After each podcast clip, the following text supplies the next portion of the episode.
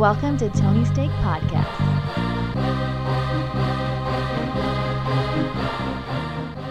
Welcome to the Tony's Take Podcast, episode 128. I am Sean, and joined with me for a happy hour podcast, we have Tony Katz, Yes.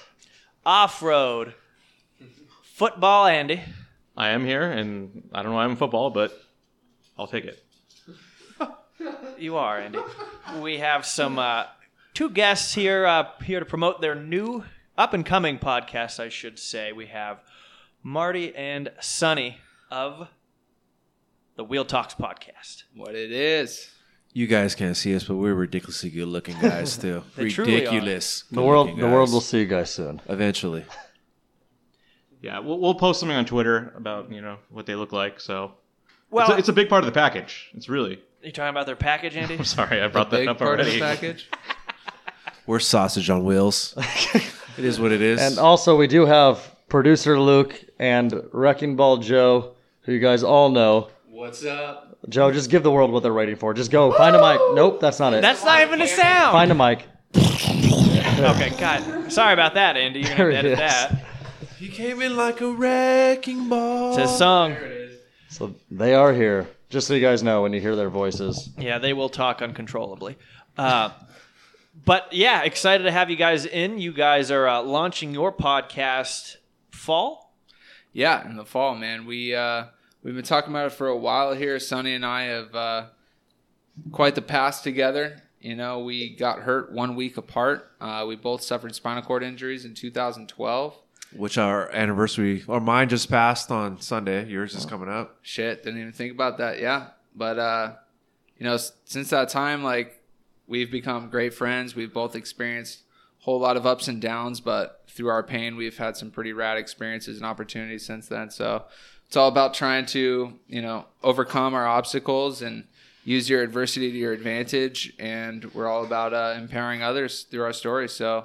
Um, excited to spread the word, and uh, couldn't imagine doing it alongside another one of my best friends. I think what's cool about our story too is that it's similar and different. So you kind of get two different ways of looking at it. But we also ex- everything we do, we do with comedy. Um, this is a serious situation, but we use our sense of humor more than anything else to explain it to people and kind of expand on awareness because everybody wants to stereotype disabilities and kind of put us in a box. And we're two guys that you, that you can't do that. So when you say you like you do it with comedy, can I tell you actually one of the best, one of the better jokes I've heard with uh, one of my family members' friends who's in a chair. yeah, sure. So I didn't. Uh, he was. Uh, I was over there for Christmas, and uh, I was drinking Jack and Coke or whatever. And my uncle looks over at him and said, "Hey, do you wanna? Uh, do you want any Jack and Coke or anything?" He's like, "No, no. If I have too much of that, I won't be able to walk later." And it's like. I was like, it was just like a really, it was, I, honestly, I laughed so hard because it's like, it's cool that it's, you know, that you do find, like you just said, the comedy in it and Oh. stuff, and you can just like, you know, One hundred percent. You totally throw people on their backs with that shit, man. Like, Yeah, that was me. Like, I, know- would have never expected him to say that. And then when he did, I was like, okay, so this guy's. you He's know, definitely related understands to it you, and though, it's- Tony. Oh no, he was like, uh, he was my uncle's friend. Like, I guess it was like uh, my cousin plays softball, and he was one of the dads. Ah. but question was he Greek? No, he's not Greek. He's not. my uncle is obviously, but not this one. This was the Greek side though. Actually, I start all my speeches with a joke. Like Okay. I already tell my audiences, I gauge them. I tell them, look, they hired a stand-up comic, but unfortunately, you know, you got me. And if they don't laugh at that, then I know it's a shitty crowd. I just go ahead and close it down and move on. But I know. The first time we met you, or at least I met you, the one thing I remember you saying is we had your Instagram pulled up on the little TV we have in here, and we said, "Hey, we have you on the TV," and you're like, "Oh, you guys are on Pornhub again." and I was like, "That Yep. was." Yep. Right away, I was like, "Okay, this guy." Well, I, I think Marty can answer this too, but that's probably the most asked question I get. Is not so much will I walk again, but if my dick works. So, you know what I mean? That's just become part of my uh, my you know jokes here and there. That was the first question Andy asked you. I know that. I showed the him. I didn't. I didn't answer. I actually showed him. Yeah, if we have, That is why he is a Clipper fan and he is so smiley right now. and he's standing right behind you. I think it's more the uh, Trulies and beers and whiskey that's making me, you know, the way I'm. Sure. I don't know. I don't even want to finish. I don't want to Making you finish. blush. Luke, you're just yelling. you're not gonna be picked up. But the the, the, the thing I admired most about Marty, because I don't have a lot of wheelchair friends, and I get crap about this all the time, though, is the guy's heart drive determination. Um, it was something when I first got hurt. I went to a very um, the hospital I rehabbed at. I was like the only white guy there, and I didn't really see anybody else that I could relate to. A lot of the guys that were shot or had been put in a wheelchair for different reasons, and even though our reasons are different, I saw a lot of similarities in how we grew up and the fact that we have a lot of love for sports. But his ambition and drive, though, I was like, I just got to be around this guy. And it was because of him, because we had a mutual friend that saw him working out at the gym, got me to go to the same gym that he was rehabbing at, and that's actually how we met. Hmm. Yeah, man. I, I am so glad and fortunate that Sonny came out and found me, man. It was, you know, I was so fortunate at the time when I did get hurt that I had one hell of a support system around me. So I immediately, you know, was in the mindset of, you know, I'm going to get out there, I'm going to bust my ass, I'm going to channel my inner athlete and, you know, get in the gym again. I didn't kind of have that, you know, that moment where, you know, I kind of let the, the injury get the best of me and I was almost in a state of denial. But because of that, you know, I was doing my thing, you know, regardless of what my situation was. And it led me to meeting one of the best friends I have today, you know, and since then we've both, you know, taken on crazy challenges and pushed ourselves beyond belief. And I'm, you know, so fortunate that we get to do what we do today and excited to, uh, you know, tell everyone some of those things that you know we have coming up and some of the things that we've been doing and dropping this fall you know we get to start spreading the word so excited for it And we're not going to just limit it to wheelchair or spinal cord. We want to talk about anybody who has an inspiring story, has dealt with some adversity, but we're also going to mix it up and have just conversations about everything that's going on in this crazy ass world because it is nuts these days. Just a tad. It's a little bit, you know, and we're going to put our, our comedic twist to it, but, uh, you know, there's going to be a seriousness to it, but there's also going to be a lot of fun, and it's just going to be an exciting journey that we're going to go on together. Yeah, the moment Marty told me about that, uh, you guys doing a podcast, I was already excited for it. It's going to be, and then meeting you too and hearing all that stuff that you shared with us the first time we met. It's like it's going to be. I think really, I overshared a little bit, but uh, it's That's okay. all right. I get such I, thing. I get the privilege It's of hearing the, the good here. preview, but that's going to be uh, it's going to be you guys are going to have a really good podcast. Yeah, There's and no tell sup- them tell them where they can go for you know updates. Uh, Absolutely. Yeah. Our our Instagram is at Wheel Talks Official. And we'll be dropping some content on there that you guys can pick up, relate to, uh, or not. You know, you don't even have to follow us, but you know, this is this is our message and we're trying to empower others through our stories, one fucked up situation at a time. So Yeah. just trying to do our thing and you know, Sonny and I I know we have been through hell and back, especially dating, Oh yeah. day to day, working out, working out. You know, I mean, you could speak to that, right? but you know, I think that just makes the story more interesting, though. You know, um, I was really nostalgic passing my seventh year. This is our seventh year in the chair. You kind of look back at where we started, and I, once we get started, I'm really curious to hear your first impression because I know it's different than what it is now. Um, but it's just been a one hell of a journey, and we've been through all kinds of stuff together. Um, but there's only one person I've been able to talk to during my dark, most darkest moments, and that was you. We had a lot of texts that we probably, you know, now we can look back on and like, damn, we got out of a hole. Hundred We were, percent. we were dug deep. Totally agree. Yeah, I, I don't typically like to not just associate with people in this world. It's just the people that are negative and like to Right. dwell on things. That you, I think you're one of the guys that likes to, you know, turn what you got into some fun situations, man. And just just like me, I think you and I resonate on the same level. And you know, in terms of uh, you know, first impressions, what are you talking about? About, about me or about our situation? No, what? about me, because I, I know you probably looked at it. Who's this tattooed white dude coming in the gym wearing bandanas, backwards hats? I have no filter either. It's like this guy needs to calm his shit down a little bit. There's a lot of older people No around way, here. dude. No way. I, I I loved it, bro. I freaking loved it. Yeah, it was, you were the guy, especially as time went on and like you know, at first I was in that you know a little bit of like denial phase, and then Yeah. and then it really kind of started wearing on me, especially after I you know became single. We can get into that shit later, Yeah. but um, you know where I became a little bit more like in my own head and like dude you would just say the things that would just like get me so uncomfortable and i loved it so much and i hated it so damn much but dude it was you're, you're the guy that has brought me out of my shell and allowed me to you know like own own the situation and make the best of it and keep me smiling and i freaking love it One thing I do hate about you is the fact that you dominate my fantasy leagues every year that I play. Mark. This guy is the guru of fantasy football. He's only had like one bad year. Is this true? This is true. Who'd you have last year? in terms of team. Yeah, like who are, who's your star players? Last yeah. year, I placed fifth, so that says Oh, something, okay. bro. I will. That would be my Before bad that, the other guy was like a top three finisher. The first year we played, this guy made like a fantastic trade. Somehow pulled out of his ass Darren Sproles when he was on one of these those years where the guy was just getting PPR numbers out of his ass. But uh, ever since then, like, it's just having co- like familiarity and just common bonds with somebody when you're going through all this shit. We could still look at each other and just kind of have fun with um, sports because I think sports to me is a, a live drama. You get to see these storylines play out every weekend. You know, you see people fighting through cancers and injuries and setbacks and all kinds of crazy stuff. I always related that to my life. When I got hurt, Kobe Bryant tore his Achilles the same year. Oh yeah, I remember that. that. I went to the free throw line. And, and, Knocked and. Dahntay Jones. That's the name. Remember? And that's, he's, uh, that's when he rolled his That's ankle. it, his yeah. hero. Yeah. Hey, fuck that guy.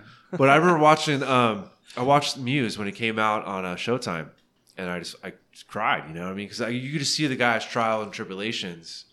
And I know nobody's a big Kobe fan, but uh, that's Eh, we are.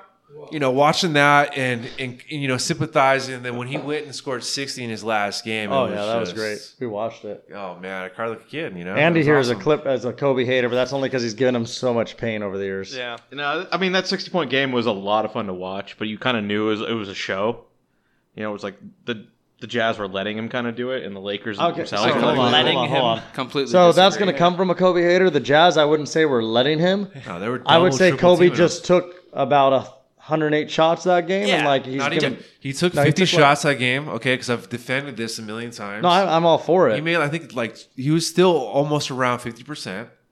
Plus, he was on one leg. At the end of his career, he was literally on one. But uh, leg. you know what the funny thing about that game is, if you remember, is there was a certain team that if they would have lost that night, Utah actually could have gotten the eight seed. And I don't remember who that team was, but that team did win that night. So Utah couldn't go for the eight seed anymore. So, but even if they did, but I remember there was a play earlier in the game when Kobe drove in for someone, someone blocked him. Like it was kind of going to be like, you know, like yeah, it's your last game, whatever. But we're not going to just he roll actually, over. he actually started that game 0 for 5. Yeah. So take away five shots. Also, but he did give us, and I mean, Andy can't relate to this because he's haven't hasn't felt it passionately, Take but a walk, Andy. Uh. he gave us that one of those last Mamba moments where he just went unconscious in the mm-hmm. fourth quarter, where he just was hitting And shots, and you're cheering Yeah. for it, and it just comes to the point where you're just like, wow, he can't miss. Especially in the fourth, man. Oh yeah, I mean, that's he- what I'm talking about. Yeah, he. But regardless of what you want to think, he's the shots he put up still had to go in. Yeah. they were still shot. You know, it wasn't like whether they were. You think that Utah didn't care or not? It was like it was the shots still happened. Utah still played all their guys. And I mean, it just got to the point where those had to go in, and they weren't all easy shots. I mean, he still had to do some mm-hmm. Kobe things, but it's Yeah. a certain adrenaline and a certain flow comes back. You know, it's your last game, and you just give it your all. And if anybody's gonna do that, it's gonna be Well, you know, the, the crazy thing with Kobe is I remember my dad was a huge Laker fan. We, we would go to the Pyramid back in the day when that summer league there. And we I saw young Kobe being Bryant back in the day and put up like 46 in summer league. You know, and he was 18. Everybody's coming out of school, and I remember my dad's like, Jerry West loves this guy. Jerry West loves this guy. And we go down there, he puts up that those numbers, but seeing him grow and put together everything he did over that the course of his 20 year career, it's just to me, I admire it. You know, yeah. Yeah. and it's just all everything he battled through from the whole rape case to his injuries to everything. He just he stayed on, on path and he got to where he wanted to go. I wish he would have went out a champion, but Oh, yeah. to see him go out like that, We all do. It's been a long time. still, you know, If it was, it was still. I mean, he only won five, so you know That's it. You know, if, not if gonna there's complain. If He there's gave one him thing, one of the freaking Detroit Pistons. I'm gonna tell you that right now. That team sucked. I don't know how we lost. Yeah, we, we didn't just lose. We got swept that year. It was horrible. I think if there's one thing Kobe, That- you know, Kobe love him or hate winner. him, you know, you could put him in your goat conversation. Most people don't because they aren't about that. But the oh, one thing you can't go argue Jordan, with LeBron. is that guy's is that guy's work ethic. That is the one thing you know his fundamentals. That guy's work ethic. He put in the work, and he is a savant of the sport. And for that, I respect the hell out of the guy. Absolutely. I mean, you look at Le- look at LeBron. That guy is a train. You know what I mean? He's supposed to put up those numbers. And Yeah. even Jordan was kind of a freak athlete. Kobe wasn't. Kobe's kind of like, I mean, he had athleticism, but everything you No, saw those- him do, he developed those. Those skills. early years, man, that Kobe could fly. Oh, dude, There was, there was some. Yeah, but dunks. even you look at his, his dunk contest in '96 that he won, that was a weak ass between the legs dunk. You know what I mean? Like he didn't have what Jordan had, with big hands. Yeah. he wasn't six foot eight like LeBron is. But he took everything he, that he did is he made it. He developed those skills. Yeah, LeBron's just a freak of nature, though. Yeah. he is. Now, Andy, your rebuttal. I mean, I Kobe love was still Blake pretty Griffin. el- Blake elite Griffin's my athlete. buddy. He, he knows. He, he respects. Yeah. No, no, but Kobe was so elusive when he came into the league that he was like, like he, whenever he would like throw Thank down you for that, Joe. Whenever he would throw down dunks, because he was like one of the better bigs, uh, especially playing at his position, he was a lot bigger than most of the guards. And when he would just do like re- reverse dunks and everything, dude, you were like Kobe. He brings us the true Mamba and mentality. that's the one thing Kobe will always have is whenever you shoot anything into Oh, a yeah. trash can, oh yeah. it'll always be Kobe. Still do Always. it. No one yells LeBron. I, don't know, it's I, I would say Ray Allen. either. He's Ray you know, Allen. much better efficiency. Ray Allen was. I still chew on my T-shirt when I'm doing a tough speech, and I still have my underbite when I crush it. You know what I mean? Got a whole Kobe mentality, but um, in reality, though, I've, I've he's one of he's always been one of my big motivations. I just watch his tapes. I watch how he speaks. Yeah. I think that's what get lost in the game sometimes how intelligent some of these players Yeah, are. he's a good speaker. He always has been. You can always tell in his interviews, it's like he's just he knows what he's saying and stuff, and it's he's a very smart guy. Like that's why he had that little show he had on uh, ESPN Plus, was it, Andy? I think he still has it, right? Yeah, Detail. no, he does. Yeah, detail. Thank you. I almost called it the triangle. I don't know why, but it was uh, Jackson's one. Yeah, the detail, but it's like it, you just watch him, and it's like that's what's so crazy. Is like you just said, the intelligence of some of these athletes. It's like we all watch the game and we like can know some stuff, and we think we're smart, and know some like some of the things, but it's like then when you hear them, Yeah. like you hear even uh when Tony Romo's in the booth, he always he's been notorious for always calling plays. the next play and stuff, and it's it honestly I love it because it's just crazy seeing how you get to see like guys that have been in the game and you see them not on the field anymore and they're in the booth and they're just like you and I and they speak about it and it's it's really cool because they're just very good at giving these details and they They're five seconds ahead of us. I mean, Yeah. He's he's already down the court before the rebounds even happen. You know, it's it's one of those things that just blows my mind every time I've seen it. Whether it's you know Kobe talking about basketball, Daniel Cormier talking about MMA, or Tony Romo talking about football. It's one of those things Peyton where Manning too, yeah. you know these guys they're just they're next level for a reason. Yeah, you got to get them quick though because the game changes so frequently that you know five to eight years later they're lost. You, you see some of these like older guys that it's like what are they even talking about? But yeah, like Kobe and Peyton right now, it's like those guys they played against most of the people still playing right now, so they know. But mm-hmm. we got to appreciate them for these. I think first some of those guys years. are will always be relevant though. You know, like Charles Barkley, I think he just goes over the top. Charles Barkley I think is To be too important. passionate. He's too like Yeah. Well, he just tries to get those headlines now. You know. Yeah. I love when him and Shaq fight though. It is those pretty are the best. Those are the best scenes ever. Like, I think they get semi-serious at times, you know, because Yeah. I, I think Charles crosses the line with Shaq every now and then. Shaq really would love to just punch him. Shaq throws a Buick at him. Yeah, he would. I, the funny part too is when Shaq. Like, you ever see Kenny Smith run to the screen on TNT? So good. How was this guy ever an NBA champion? He runs like his legs are like his knees are about to buckle. It's the worst I've ever seen in my life. beat Hakeem Olajuwon was Yeah. really to good. the screen. Oh my Shaq god, beat Kenny the Jet The to the screen. Are you That's kidding amazing. me? I always Yeah. love too how they throw. Uh, uh, who's the other guy that's on there? The older guy, that Ernie. Ernie, Ernie Johnson. Johnson, yeah. They always throw his slam dunk contest videos on there. He had, he was in like a, a slam dunk contest back in the day, and the No rim way. was lowered, and it's like he's got some high shorts and ugly glasses. It's pretty hilarious. Love it. That's a good show. Actually. He's actually an inspiring guy. He, you know, had cancer and he kept going out there and working still on TNT, and you know he's still out there. Not only that, he has a son who has special needs too. Really? Know. Yeah, I, I watched the uh, E60 on that, and his son has special needs, and he takes his son, does a lot of things. He actually is a, a huge caregiver for his son, and takes him to all kinds of sporting events, keeps his son active. Um, it's really, it was really touch, touching actually watching that. You know, like I think that's the thing with sports too is you can you can see the compassion of some of the players when they go and they do things for their communities, or they have kids with special needs. You see mm-hmm. the other side of that, you know, and I think that's what our society needs more of these days. Absolutely. I, I couldn't agree more, man. I think, especially in your and I situation, you know, we get to see, you know, the value that caregivers have in someone's life.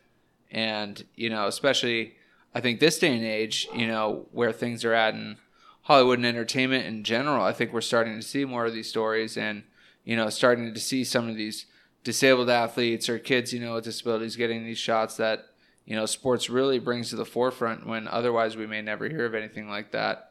And uh, it's just, it's pretty, some, something pretty special. Well, I think everybody wants to talk about all the bad crap, and I I can only talk about my experiences. But being in a wheelchair, I've had nothing but great experiences. You know, I've had people that will open doors, help me carry groceries to the car. Um, every sporting event I've been to, I've been upgraded on my seats.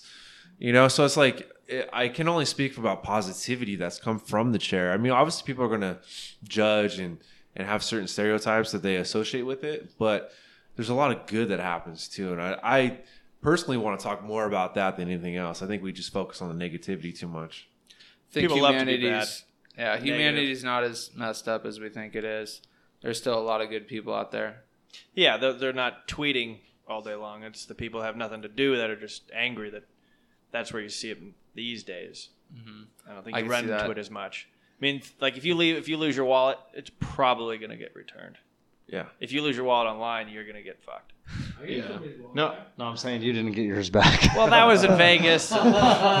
Sorry, Joe. That hit home for Joe. no. I think yeah. The problem is just kind of like the the anonymous part of it, where it's like if you don't see the people, then people act like Yeah. assholes. But People like to help in person. so that's why this stuff this stuff helps. It's I even though people aren't seeing us, I feel like they know us. And it's Yeah, like, Joe, you should do some Instagram stuff for us yeah, right now. Go it live or something. yeah. Joe, you can do what you want. Let's you do it up, man. Let's see if we can. Let's take go some, live on Let's take some We haven't done questions. should live in a long time. Take the questions Yeah, from Luke's, the live Luke's the man of it live. Boy, look at him. He got he perked up when he heard Oh, live. he It's like when jumped his dog's here treat. I can go live on mine. Do well, do it on the Tony's Take one. Do it. yeah, we are in the.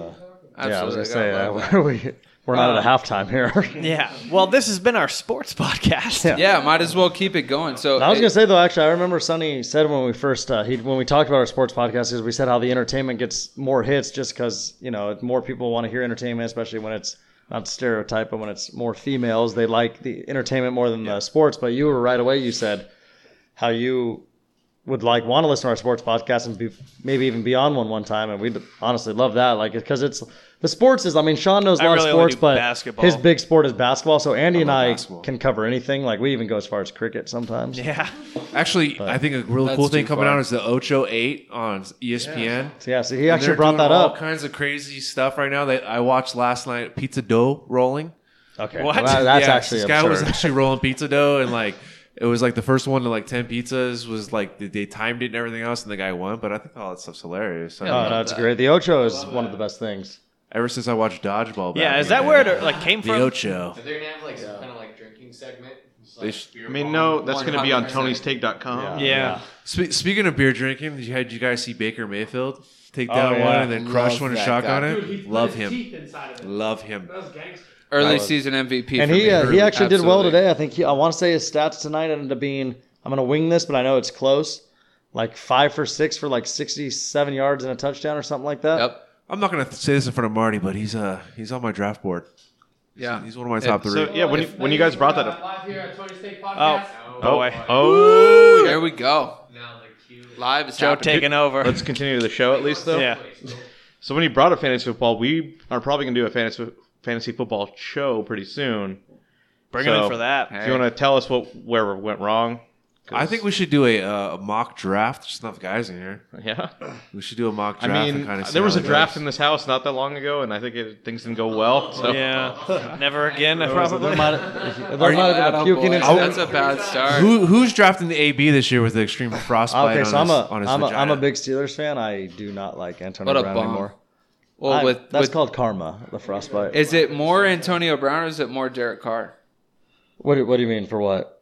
that you don't want to touch in terms him. of drafting? him? Oh, I would say it's more Antonio Brown to be honest. I think no, actually, you know what? I take that back. I think it's just more the Raiders in general. I think like with Antonio Brown, it's like the I think players go there to die. To be honest with you, I oh no. Look what so- happened to Randy Moss. He Yeah. did nothing for two years and then sets a record with. Well, my whole thing is I think, and, and I actually we I talked about this on a podcast months ago because I'm very passionate about the Steelers. So Antonio Brown is not my favorite person, but I talked about how he's kind of sold himself out, in my opinion, and he's become more Hollywood and stuff, and this and that, and more glamour. and I think that's going to start to hurt him. And then he goes to the Raiders, who Vegas has them at over under six wins.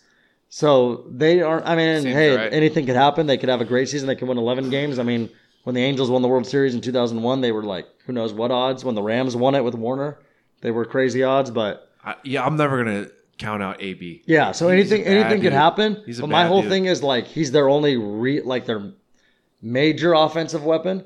So like he's gonna Tyrell be Williams. okay. Anyway, Oh, wow. so he's gonna be like covered pretty heavily and stuff, and that's gonna be the main focus. And he doesn't have Roethlisberger throwing him anymore. Also, I know Joe loves uh, Josh Jacobs. That's his name, right?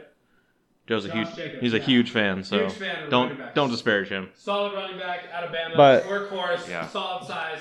Reminds you of Brandon Jacobs. Jesus. Uh, he's ready to run. He's ready to run. It's gonna be a make or break season for Derek Carr. I think he has a lot to prove this year. Uh, you know, with a Are we leading still live on that phone?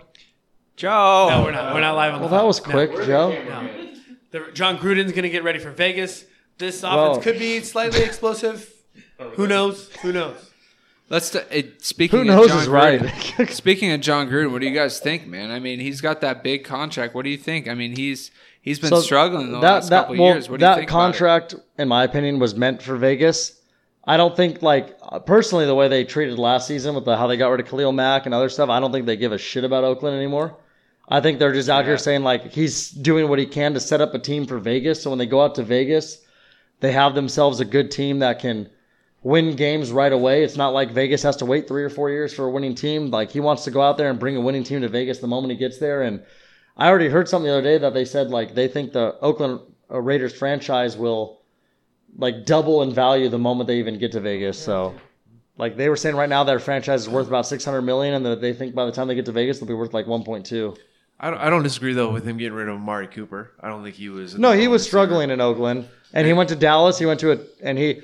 I think also I have a big thing with a lot of some of these players that where they're struggling in any sport when they're struggling in a certain team. Yeah, they need to That start. the moment they do go to somewhere else, it is kind of a restart for them. Like I've uh, what was it like recently with uh, in baseball? Aaron Sanchez struggling with the Blue Jays goes over to Houston. One of the, the actually the best record in baseball. killing it. His first start, he goes six no hit innings, and then his bullpen comes in and completes the Yeah. team no hitter. yeah. So I mean, with that, I mean, and we're getting really deep into it. Houston has a way with pitchers. We saw with Charlie Morton came over from the Pirates, became great. Verlander. Gerrit Cole, who's a you know local kid, came over, became great. Yeah, Verlander re- resurrected his career. Dallas They, Keuchel. they got something special going in Houston. So, Yeah. but And yeah, they just picked up Zach Greinke. No, Yeah, well, yeah, and Greinke's. Uh, I don't. As far as I know, he's never won a World Series before. He's, tough. also been quoted to say he doesn't. He, uh, he's also been quoted to say he doesn't care about winning. He cares about the money, but I think he's ready to win. Uh, he was tough with the Dodgers when they got rid of him. That was a that was a big hit they took. You know. Yeah, this is the the Dodger guy here, Oh, Andy. Andy. they made zero World Series with Zach Greinke, and they made two since he's been gone. So Okay. Yeah, good point. Good point. Two with Rich Hill. But back to the Raiders though. To finish up on that one, I think them getting rid of Khalil Mack and Amari Cooper wasn't a bad thing. You know. No, yeah, They don't want to. because I think they're all about the future, and it's. And I mean, yeah, I mean, They Khalil got a lot of good draft picks for those guys. Yeah, I mean Khalil Mack's a monster no matter where he's going to be, and he showed that immediately with the Bears. But uh, and Amari Cooper left too, but it's like you can't say like, oh, they, that was a mistake by the Raiders because who's to say they would have been that good with Oakland? they Oakland? get rid of Amari Cooper. They had they had AB. I think AB is better. no, I, I and I and I agree with that. I mean, I can't sit here and be completely bitter the whole time towards him. He is still a great receiver, and if he is healthy, he is gonna produce for That's Oakland. just a tough division though. It is. The Chiefs are very Chiefs good. The Chargers, Chargers are are probably tough. the best team in that Tough, division yeah. now since uh, who knows what's going on with the Chiefs. I mean, will Mahomes have as great as a season this year? will Andy Reid eat eleven foot long subs per game? Will you Questions we gotta will answer, you guys. draft Mahomes though in the top ten? Is the question. So I've actually had that debate where I am sitting ninth in a fantasy draft, and our league is ridiculous where your quarterback gets half a point for a completion. oh wow. So Okay. guys like know. Patrick Mahomes are actually very vital if the, he, especially if he has the year like he had last year. Like I forget who had him in our league last year, but there was multiple weeks where he would give you just alone like 50, 60 points. So it obviously depends on the league you're in. I think if you're in a standard like PPR league, then I wouldn't go him top 10. Like you could Kelce? still grab him second round. Now Kelce, yeah, I actually just looked at something recently that has Kelce as like an all around top 10 PPR player. So, and I think that obviously has Oh no! Uh, consecutively, like the past fantasy uh, league or year, he was uh, averaging 25 points a game. So he was definitely doing production on that side. And so without that target, I feel like Mahomes isn't going to really score a lot of points. So it's kind of like a make or break season. One hundred percent. I I would say, you know, quarterbacks especially, you you could fill out your roster with solid running backs. You get those top end receivers, but QBs. I mean, there's a few top tier guys that you can reach later in the rounds. I would never touch QB first round. That's just me. Right now, though, I think the weakest position is tight end. Yeah, that's what I'm gonna say. With like Kelce's so valuable. Gronk is gone this Gronk's year, gone. so that's a big blow to uh, that Yeah, position. Kelce's by far the number one. You got Kelce, you got Ertz, Zachers, yeah. and you got Kittle, and after that, Yep. Hunter Henry. big Well- drop. well, Yeah, big drop. But then I think a lot of Hey, people are gonna like the Jared guy. Cook. Well, no, I think that a lot of people are going to like the guy from Denver, Fant, Font, Yeah, however you want to say it. It's hard to bet on a rookie. The last rookie I remember Yeah. being good was the guy from Denver when Peyton was there. Well, I think Kittle was Kittle rookie last year. Yeah, he Yeah, No, was he? was No, second it's year. like- Was it? Kittle came in with the, uh, uh, Iowa. Iowa brings in the tight ends. Yeah, I, dude, those all guys are all freaking. because they're grass fed. Those boys. Yeah, they are grass fed. Iowa, Notre Dame, tight end factories. Don't throw Notre Dame in there, dude. There's no Really? tight end from Notre Dame. Really, though? Shit. No. Can't throw Notre Dame. Kyle in? Rudolph. Okay. Kyle Kyle Rudolph was garbage last year. Killed my team. Eifert's all- been hey. hurt for like three years in a row. Yeah, Eifert's still hurt. John Can't come down to Carlson. this. Oh, wow. Hey, Now we're reaching. He had a couple moments. Okay. No, Miami brings all the good tight ends. Ray Finkel. Olsen. Okay, well, And the, I think their best tight end got in trouble for, or I mean, pretty big trouble for. Jeremy Uh, Shockey. no, Kellen Winslow Jr. is going to jail for like raping old women. So What? He didn't, do- he didn't do Yeah. anything in the league, anyways. yeah, didn't their other tight end also Bubba just kill Franks. himself? Or Was Bubba Franks on the Dolphins? He was. would huh? that be I remember uh, that name. Hernandez? I don't know. Well, the Dolphins have one of the best kickers of all time, Ray Finkel. I, wait, wait, wait, wait. Was it Laces out. Finkel or Einhorn? Einhorn is Finkel. Einhorn or Finkel? Wait. Whoa. Finkel's Laces Einhorn. out. Love it.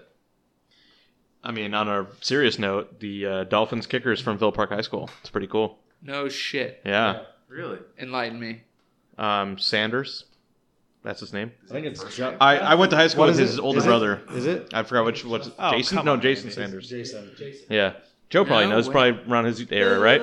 I think his No, he's brother younger. played soccer while I was there. What is this? Uh, Yeah, no, there's there's a few Daniel was the Sanders. guy who's from my year. Yeah. Okay, that's awesome, man. Yeah. He, he has a sister too, right? Spartans represent. A lot of people went That I to these don't know. schools. I think I Remember slept talking with about that on the pod last uh, earlier this week. We had El Modena kids. Uh, who was his name? That's uh, in that dog movie this week. Milo Ventimiglia. Yeah, he's El Modena. Yeah. El Modena Okay. also El Modena also has Freddie Freeman. Let me let me yeah, throw Freddie this. Freeman. I think I think we got a you know some Orange Lutheran people here. Yeah. Yeah. No. Uh, One of EP them. Luke can here. can I throw this out there? Undervalued, overvalued. Uh, Aaron Corp. In the draft. Can I throw that Uh, out he there? was. I played NJB against him. same. That's about as far as it goes. For When I heard he went to USC, I kind of freaked out a little bit. I was a little surprised by that one. I felt very bad what happened with him with Barkley just coming in and totally being way better. and it's like, oh, he's done already. But like, I mean, yeah, I, I knew him for a very long time, and it's like, eh, Great Uh, guy. that's what happens. Great guy, but I, I Yeah, the fact that he went to SC. he shouldn't have gone. He should have known they were going to get someone me. even better. So. I have a uh, funny story about Freddie Freeman. Talk the to me. first day of third grade, I just moved uh, to Villa Park, and I'm going to Villa Park Elementary. And I'm walking through the little area where like the lunch tables are, and I see this kid who looks like Buzz from Home Alone, wearing, wearing sweatpants, and he's a big ass kid, even in third or he had been fourth grade, I think. And he picks up this kid and puts him in a trash can.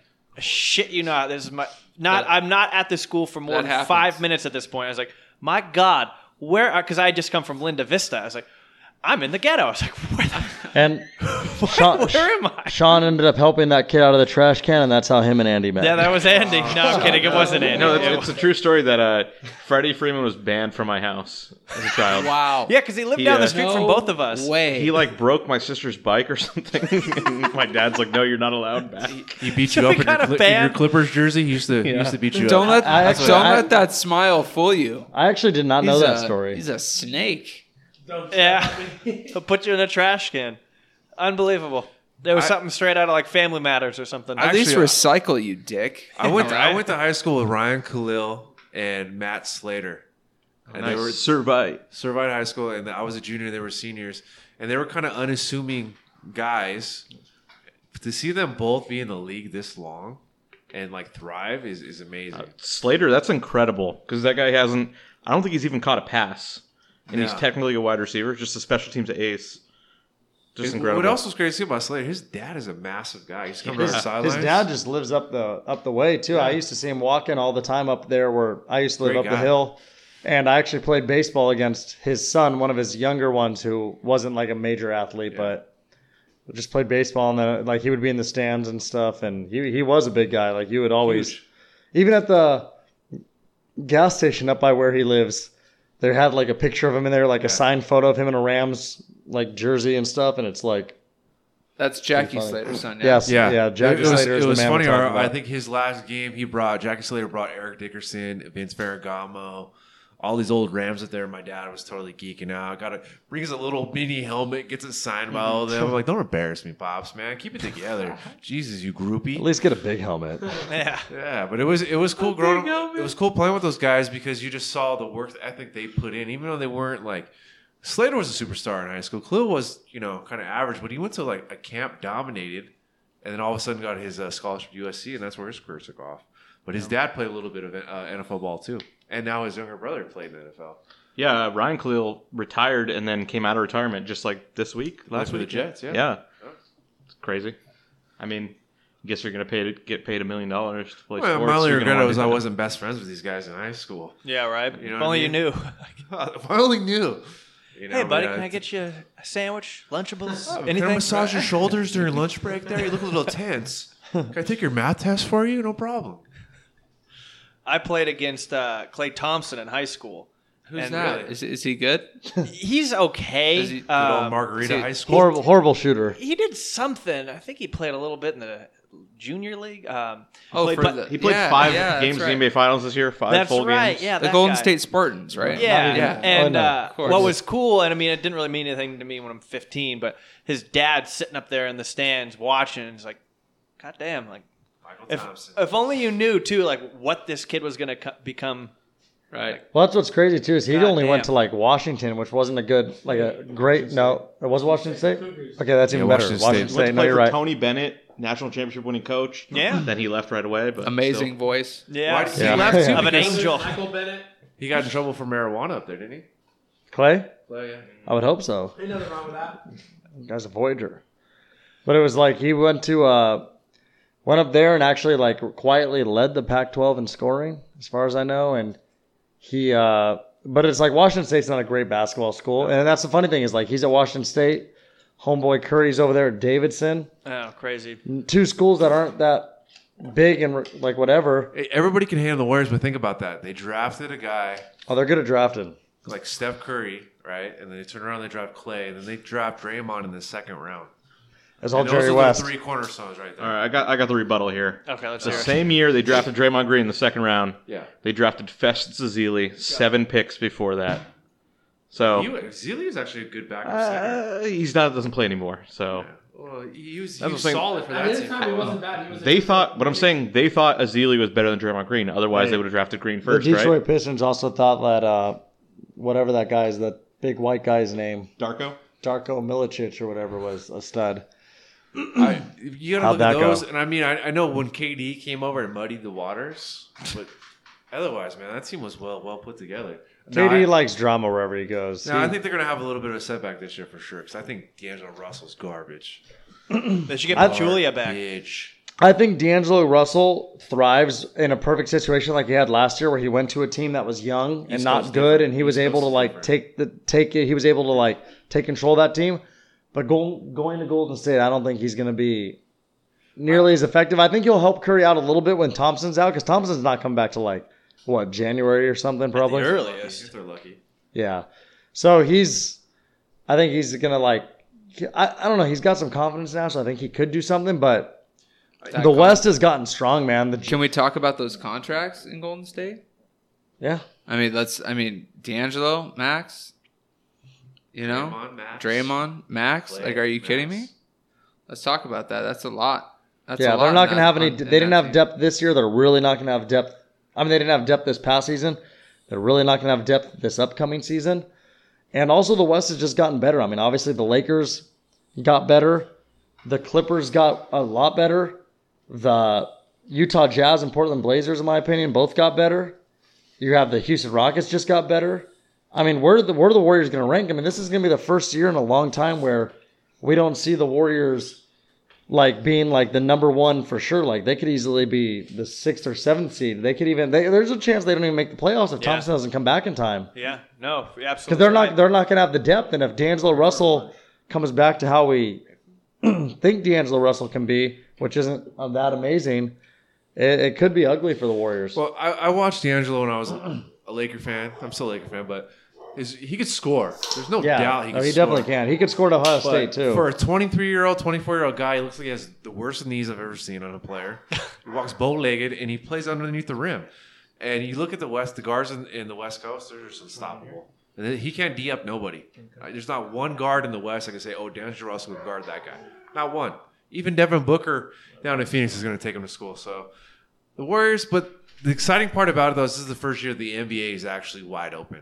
There's oh, absolutely, and I agree with that. It is the first year in at least I would say four or five years for sure. That the first year that who is going to win? I mean, it's like yeah, it's really the Lakers have been a team that can open. obviously win. The Clippers, the Bucks, I guess, the Sixers. Yeah, the I mean the Rockets with Harden in them. It's like this is finally going to be the first time where it's like the NBA, and I think that's why there's so much hype. Where it's like, holy shit, this is going to be exciting. It's not just automatically. And granted, the Warriors didn't win it last year, but they were there, and the Warriors are always there. But it's like I this mean, is the had first they time not where, had those injuries, who knows? They probably they could have. yeah, I mean, I, I Right. truly believe if uh, Thompson doesn't get hurt game six, if he completes that dunk, He truly believes. I know. I was thinking it too, Andy. 'Cause No we're pun drinking. Tru- intended. they're drinking if Trulies. if Thompson gets that if Thompson gets that dunk and uh, doesn't get hurt and he com- completes the three point play, which he did hit both free throws, uh, the way he was shooting, I think uh, Warriors win that game. and They go back to game seven, and then the script kind of flips. Like all of a Yep. sudden, Toronto's like, "Holy shit, we were up three one. It's three three. Thompson and Curry and all those guys have been there before. The Warriors easily might have won that series, but Yeah. uh, you know they didn't. Tom, crazy things happen. I mean, that's what happens. You know, Thompson goes up for a dunk on a breakaway play, a broken play, hits the ground awkwardly, and honestly is lucky it wasn't worse because that was an ugly looking injury. Yeah, I mean that was just a rough series for them. You have Oh, yeah, it was a rough series for all of us. dying. You have Durant dying, and you Everyone have died. Thompson dying. And speaking of like Durant, actually recently came out and broke the ice of saying that yeah, that, he needed. To he do doesn't blame Golden State. He said someone asked, "Was it their fault? Did they manage it wrong?" And he said, "Hell no." It was just another game, and like basically what happened happened. Good for him. That Yeah, is good for That's him. the right thing. Media media jumps in so Oh, of fast course to they say do. everything Like, was the- mismanaged. A lot of I the mean, sports news is basically like so much CNN. hype. It- we we all just need to calm down a little bit. Yeah. I agree. A lot of things do get pushed out of like out of control and stuff, and we gotta. Like Joe. Like Joe, Joe's got something to say. I I just think it's going to be a true testament this year to see how these four stars are going to come together because originally this is the championship team that they formed. And, you know, talking about that last game six when Klay went down, I mean, they play off of energy, and it's crazy to see these this team shoot those damn threes from so far away because they definitely pick up all the energy. Uh, you know, but now if Klay Thompson can't come back, we got D'Angelo. And if he's We? well, like I'm talking about Golden State, as in we comes out of, with that energy, that Joe represents the North now. and he just starts taking over. I mean, we have two shooting guards like Klay and D'Angelo that are just. I mean, Steph start taking over, and then you got Draymond. Uh, geez, Dray, you got Draymond banging it down low, just getting it going. It's, it's gonna be. It's gonna be it's- it's interesting we to got see how. it goes. Hey, don't ever, That's don't ever count them them, out. I'm know, just saying, don't ever team. count them out. I out. agree. They they're definitely like an energy team. They feed off of But each I'm other. just saying, like, my only concern with them is that they don't have the depth, and the West has gotten significantly better. Well, that's going to be a true test now. We're Like I'm saying, see. like the teams I don't think that it's going to be easy. Teams at the bottom but bottom they have of the a good West, team. like, or like, I'm not even gonna say bottom. I mean the middle, like Portland and Utah. I'm like really high on both those teams. Like, Oh, obviously, I'm a big Laker fan, but What about the Jazz? I'm Where is Utah, Joe? See, I don't know about Portland, man. I don't know if Portland's in there. I I, I definitely put Denver in there. You know, No, I- I do like Denver. Here's There's, my thing there's with- some hype on. here's my thing hype with What makes you so in love with Denver? Like, what about Denver excites it's you? the slopes. Denver guy. Oh, yo, I'm I'm not on that bandwagon. There's a lot of hype. I mean, they were doing their thing. I really think that if They they went out to Portland, right? If I'm Yeah. not, yeah, I, I literally think they were a better matchup for Golden State Give than them some Portland. time. I agree. They're a One young hundred team. But percent. here's why I like That big Portland. boy of theirs, oh, he's Yeah, I think Jokic- he's- Jokic Beyond Yeah. that, though, I have he's no the real faith. deal. In, I have no faith in Murray. I think he's a scoring point guard, but I don't think he facilitates the team well. I don't really like their other pieces. I don't like. I'm not a big Paul Millsap guy. Yeah. what about what oversized. about add Carmelo so he can retire somewhere where Carmelo's he made an impact? No, I think he just got denied So, from the national team. This is why I'm big on uh on uh, Portland, is because Lillard and McCollum I've always been a great fan of. They both Yeah. got paid this offseason, so they're both happy. Your uh, Nurkic is coming back at some point, What about Whiteside? but I was just gonna say, yeah, they got they got the depth. Whiteside just came in there. They got Kent Bazemore now, who comes in off the bench, who's going to be good. They already have some good young guys, like they have Collins, who's proved himself as good. They have a who's the one guy, the Andy, that came in and tore it up like towards the end of the season for Portland. They had like a forward or guard or something. So Portland's got this kid Anthony Simons. Yeah. He's like 19, or he was 19 last year, like straight out of high school. But he went five years in high school, so he was eligible for the draft. And people were high on him. that he's- Five years in high school. yeah, he's a really smart guy. Mm, hey, so did Sonny, but no one's you know counting. But no, they they have got held back in My eighth grade. biggest thing is, is depth, and Portland I think has good depth. Rodney Hood's coming back too. That got Steve Blake, up on the mic. unretired, and is coming back. He's he's not, but I, I have no faith in Portland. I just I don't think they. Damian Lillard kind of let me down after he had that big series in, against Oklahoma. He, He launched it from half court. He drills that. I'm thinking he's just going to take over the rest of the playoffs, and Ugh. he had a letdown in the Denver series. Yeah, he kinda his got new shut album down. sucks, too. He got shut down. you guys, you guys with PG on that was a bad shot. That last shot of the series that he that he drained. I'm always with PG. Oh, now he shut up, Andy. Well, here, This here, is here's my thing: is I, uh, Joe, I, Joe was working. I won't say his name at work because I don't want all the groupies going there. But I was uh, sitting at uh, the place of Joe's work. I was at the bar top, and uh, all of a sudden we were watching that game, and Damian Lillard shoots that shot, and the place went nuts. And you could say it was a bad shot all you want, but I mean, you we would say it's a bad the shot if he missed it, but he made it. I think it was a great shot. I think he knew exactly what he was doing. and He Yeah. lined it up and he hit it. But I just don't see Portland. I, I think everybody's kind of sleeping on like. Let, let's just be honest. This whole offseason, everybody has just taken a giant dump on LeBron. Oh yes, they, They have. buried him. Andy's I Okay. think a lot of people are Andy, I think pissed. was actually diarrhea. Yeah, they're pissed. They're not in. Space All I Jam gotta 2. say about that is don't poke the bear. You'll see. Don't I- poke I- the No. I agree with that. I've actually told people that I would w- honestly bet the odds of whatever it is for LeBron to win MVP this year because I have a I'm- big feeling he he last year what happened to him he wasn't used to it. He wasn't Yeah. used to the fact of playing only half a season pretty much, and not making the playoffs. I, I, he works hard. I think he's gonna come out this year and try to prove to the league that hey, I still got some. I think he wants one more MVP. You guys oh, can't yeah. see it either, but my buddy Marty has modeled his hair after Kyle Kuzma, who I think everybody is sleeping on as well as our third option. He just said he'd step up as the third option. This guy's been training with everybody over the offseason. He's showing the kind of work ethic you want to see out of a young guy like him. I think he's our next young superstar. He's on a rookie contract, which is good for our team. I don't think we needed a third star. I don't think we needed Kawhi Leonard. I think it would have destroyed our bench. I'm So with- glad we didn't sign him. I'm totally with Stephen A. when he says that he thinks LeBron's going to come out and be MVP this year. I agree Um, with it too. Then I, I I'm not you know the biggest LeBron guy. I think uh, for me, um, you know, doing all of the Space Jam, doing all of the outside productions that he does, he's not necessarily focusing on basketball. Um, granted, you come to LA to be a mogul, right? Yet Magic and Kobe and the guys that you talk about that you're, you know, learning from to be the mogul that you want to be in LA, they did this after basketball. This guy's doing this thing while he's still playing, you know, and I think this year, you know, especially missing the playoffs, that's got to be a huge wake up call for him, right? You know, and, and especially going to the finals for what, seven straight years? Seven? yeah, so I think it was eight. Seven? Seven Eight? or eight, It's. Four it's straight like, with the Heat, four straight with the Whenever you, It's Cavs. like, bring, whenever you bring up Stephen Stephen A. all I think about stay off the weed. The weed. Yeah, so speaking of weed, uh, I was on a Bumble the other day, right? And there was, uh, I mean, transition. not, not- yeah, not trying to not trying to out this chick, right? But uh, her name was W I D A.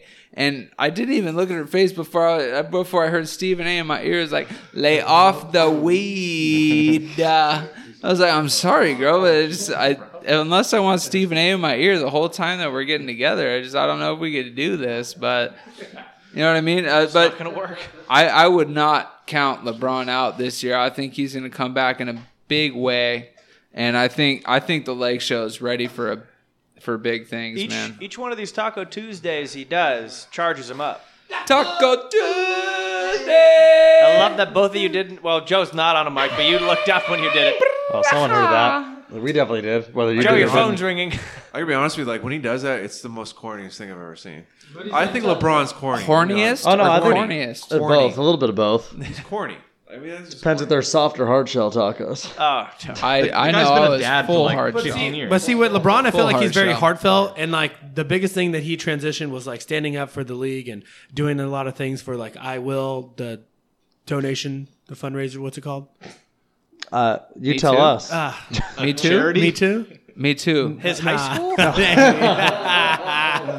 I'm actually glad Joe got onto that because I wouldn't be surprised. I was like, no, you're right. Yeah. I LeBron, promise. LeBron's the victim himself. I promise. The schools. Yeah, Yeah, I promise. absolutely. Yeah, that was really cool. That was a great breakthrough. And then he's got Yeah. a son. He's very successful. He's got a couple. He, has been doing a lot of things, and I think that this is a true testament to actually establish his own team going into this year, picking up a lot of good assets and didn't really wait. And Anthony Davis was the biggest one. And hey, who's to say Anthony Davis isn't very hungry? I was gonna say know? Antonio. Hey. Wow, We got I'm Boogie wrong. Cousins as well, guys. said. Don't forget about that. I Anthony, da- forgot that, Anthony Davis has a chance to mm-hmm. maybe even be MVP. You never know. I, he's Yeah. inspired. I like that because he even said right away, he's like, I'm not going to play for the USA team because I want to focus solely on the Lakers, and it's I like that. Love it. Nobody's playing for the USA teams. Yeah, no, I agree, I, and I'm sure that asked has something to to do with it. But regardless that nobody's playing or not, I, li- I still like that comment. It gives me as a fan hope that like, okay, Anthony Davis is all in this year, and he should be. Yeah. He's going to be happy. I also love the trade. Everybody was gonna like Lonzo Ball has potential, but he hasn't done anything. You watch yourself. I agree. Oh, all right, Lonzo Lonzo hasn't proven he hasn't he hasn't been healthy in two years. Brandon Ingram to me is just Oh, Trash. hold on, hold on. yeah, Give, Trash. give him the mic. Garbage. You. Joe, give us your opinion. Garbage, man. That guy just needs to Okay, get Joe, Joe, recycled Joe, into Joe. the pussy Jesus factory. Christ, Joe. He's soft, dude. He's soft. Soft like Charmin. Don't let me hear you say it again. Soft like Charmin. Um, I'll say this about Ingram. I think he could become Bynum, the greatest player who never was. But he could also easily become a pretty decent player if he can do uh, an Antoine Kempo and gain 50 pounds. well, like he's the, too thin. The whole thing is when he came into the league, we all thought he was the next version of KD, right? Yeah, absolutely. Yeah. That's what he was compared to. Yeah. He had forty percent three point shooting at Duke. I thought he was gonna mix it up. None of that happened in the league. He just wants also- to dribble the ball till about eight seconds left on the shot clock and force up a, a weak ass layup that I could probably swat from my wheelchair. You know what I mean? Like, Look at this. I just hate it. I can't stand it. I'm glad he's gone. Good good riddance. Good trails. Also, uh, yeah, I think it was a good trade. What do you th- What do you think though? I mean, I, I feel like, at least in my recent history, some of the guys that left the Angels, some of the guys that left the Lakers, they become better players once they leave, and it pisses Yeah. me off. Yeah. So I think I honestly. So with that said, it kind of goes back to what I said earlier about uh, D'Angelo uh, Russell when he left the Lakers and tore it up at the Nets because they were a young team that didn't have much. I honestly do think that Lonzo and Ingram are. I'm not saying they're going to have like incredible year, seasons, but I think they're going to have at least one of those guys. I think will have their best season so far. They're, Oh, they're yeah. still on the West Coast. Okay, I know that, Don't but get it it's like. I'm just saying. I think like as a team, like even if you're on the West Coast, the way defense is played nowadays, teams score 104 points a game. If you go play for Mike D'Antoni, you could be what Jeremy Lin was for 12 games. Exactly. So I'm Score saying, 40 points a game, get like 10 years more of your NBA career that you never deserved. So and a ring. That's and uh, another- and that's Jeremy another Lin's out there actually speaking that you said that is out there crying that his team hasn't signed him yet. Okay, he sucks, So but you know sad. what? He got his But what I'm 80 million. just what I'm getting at though is it's when it is a young team like that, it's like Lonzo and Ingram are kind of already going there and they're already like the guys. I mean, here's the thing that I actually just wanted to talk about. Like we haven't even brought up Zion yet. Holy Mount Zion is going to So- dominate. So Zion is the reason the Pelicans have an opening day game against the world champion Raptors. Christmas Day. Mm-hmm. And he also has a Christmas Day game against the Denver Nuggets. And so obviously I'm excited to see what Zion's going to do. I think we all are. And I mean, I don't know what you guys think how he will do, but before we get into that, regardless, I just think like like I said, I don't know if Ingram and Lonzo are going to have incredible seasons, but I guarantee you at least one of those guys has their best season so far because even if they're not even if they aren't on a team that's not that great, it's like they're still a younger team. And I just think getting away from all the pressure and stuff, whether it's playing with LeBron or playing with whoever, being in LA, they're gonna. I just think they're gonna do better. I just and they're also going into like their what third, fourth seasons. So it's about that time when you start kind of making that leap, and this might be good for them, but I don't know. It'll be interesting to see. But I just think one of those guys will actually do pretty well. Yeah, I, I, I can agree with you there for sure. I think, especially in this system, and especially being a team of young guns where you don't have the likes of LeBron James or Rajon Rondo looking over your back or judging your every move, they really get to, you know, flex their individuality on their team and they really get to become their own player. So I wouldn't doubt that they really get to put up, the, you know, the stats that, you know, they think they're capable of and they don't have to worry about playing a system that, you know, a veteran would, you know, talk them down on or anything of that sort. But when it comes to Zion, I think, you know, I've, I've been seeing highlights of the guy since I was, you know, in, you know, since he was in high school. And, you know, I think Yeah. we all come to see the big plays of Zion. And, you know, I, I don't take anything away from the guy as far as being a legit player, but you got to come to realize that, you know, the NCAA is not the NBA and you're, you're going up against some big boys. You're not the only big body out there and you're not the only one that's been doing this. And there's guys that have been doing this for years and they're, they got their target on your back now. And not like you didn't have that in college, but these are much more capable players. So I he's going to get his highlights and ESPN is going to give him his time.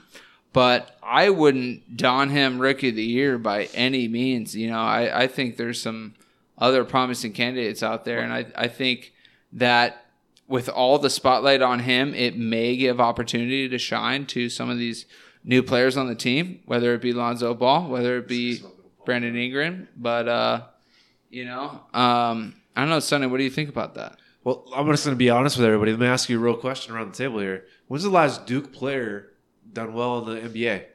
Besides this- JJ This will be an Andy Ken- uh, Andy Kennedy. You An Andy back all the way to question. Grant Hill. I mean, give me give me the last Elton All Star that was a, Brand. that We was got a, a Elton Dookie. Brand. We got Kyrie Irving, and I think Jayson So- Tatum will be an All Star next year. Really quick with Kyrie Irving, I think a lot of us don't count Kyrie Irving. I feel like because he he only played 11 played like yeah a couple games at Duke.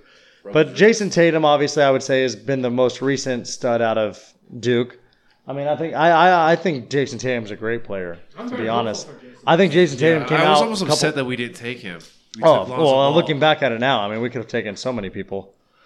But I mean, I think when you look back at Jayson Tatum, he had a great rookie year a couple years ago. He had a good year last year. well, he took a step back last year a little bit. Yeah, but he's still a decent year. But I think with Kyrie gone, I think I honestly think like Kemba Walker is gonna do well with these guys because I don't think Kemba Walker is so much in His personality, the big spotlight and Kemba Walker. out Jaylen Brown too. Yeah, no, Jaylen Brown showed a lot of All right, no, promise. no, no. Let's talk about Jaylen Brown for a second. What about him do you like about his game? He's athletic, but what else? I don't see anything else besides that.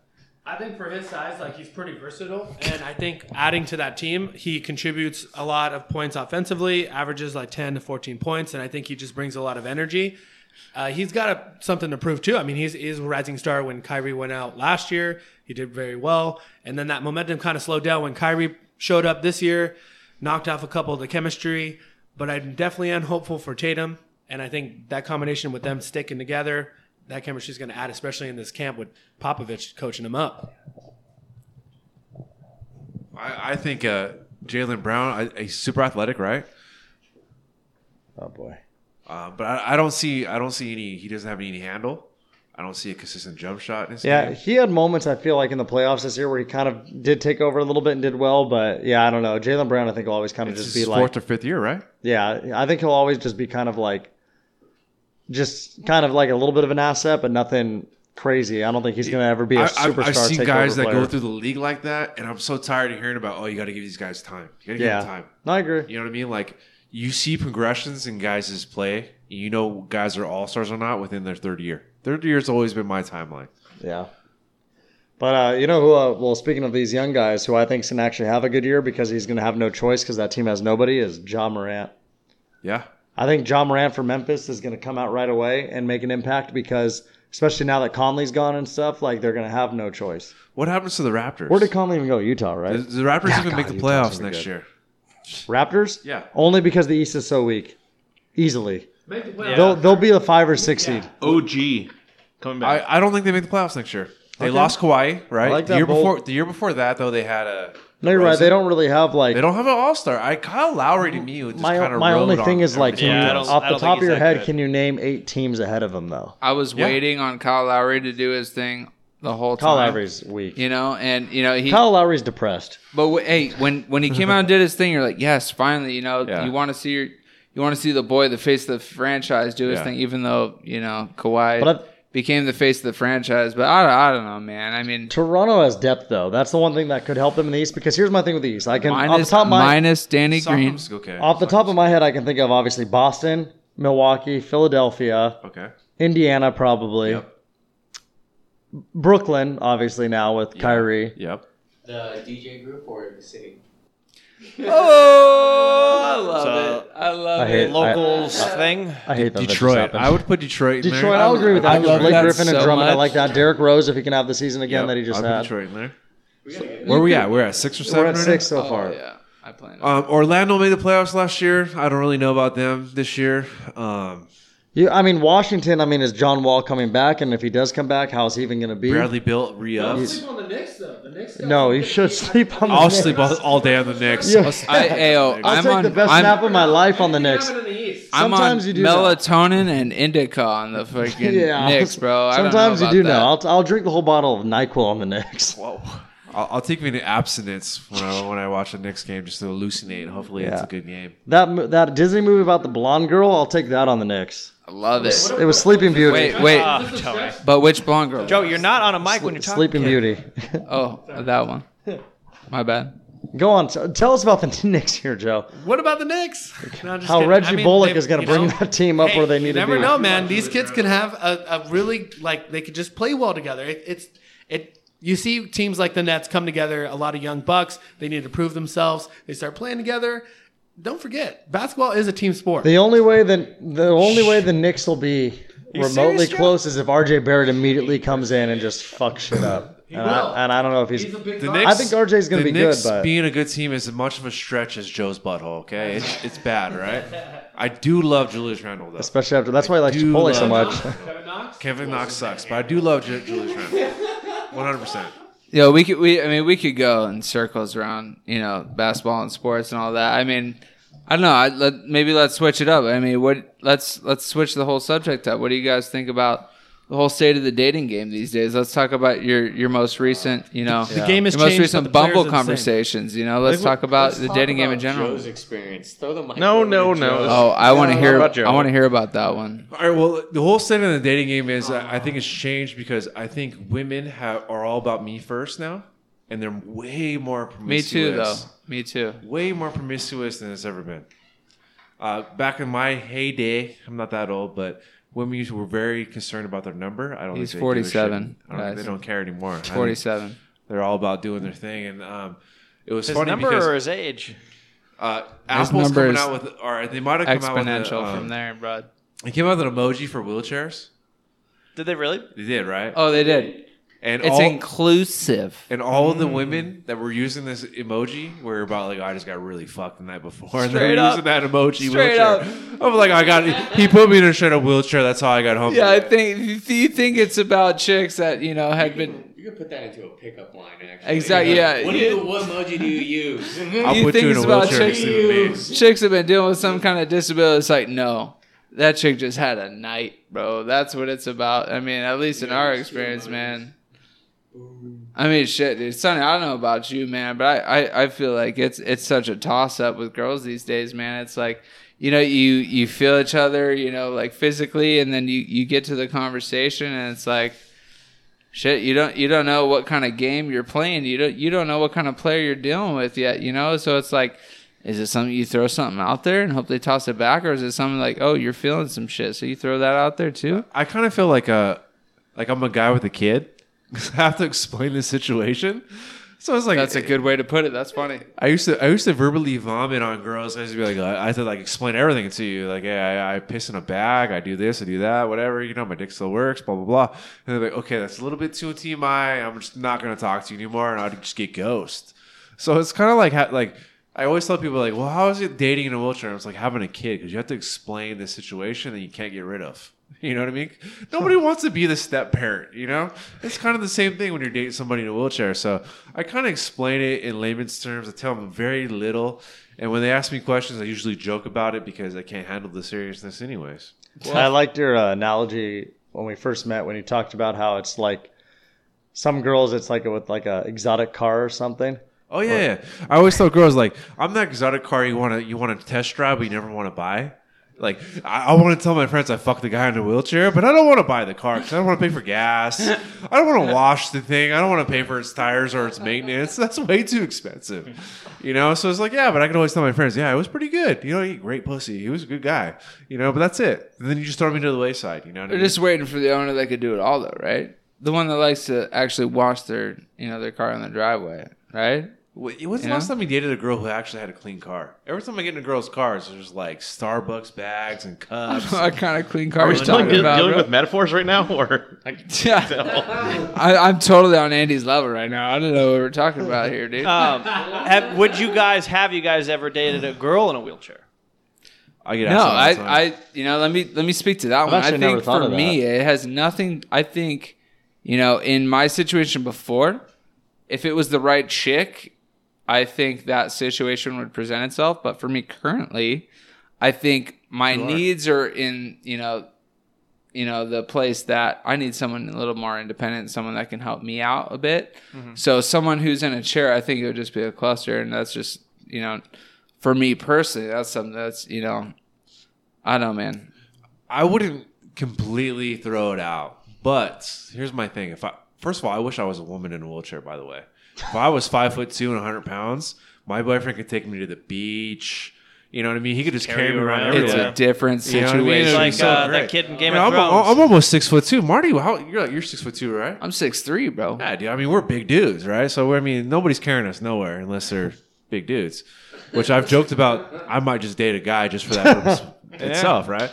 You double Um, your wardrobe. I think but, uh, that's Seinfeld's joke. At the at the end of the day, though, like my thing is, is like in the middle of the night, I want to be able to like nudge my my chick, be like, hey, go give me a give me a water, I'm thirsty.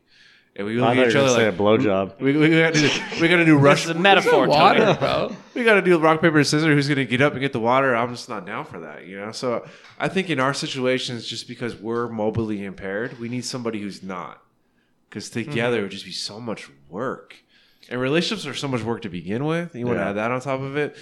But I, I have heard the other side of that is like, they, at least they would know what you go through.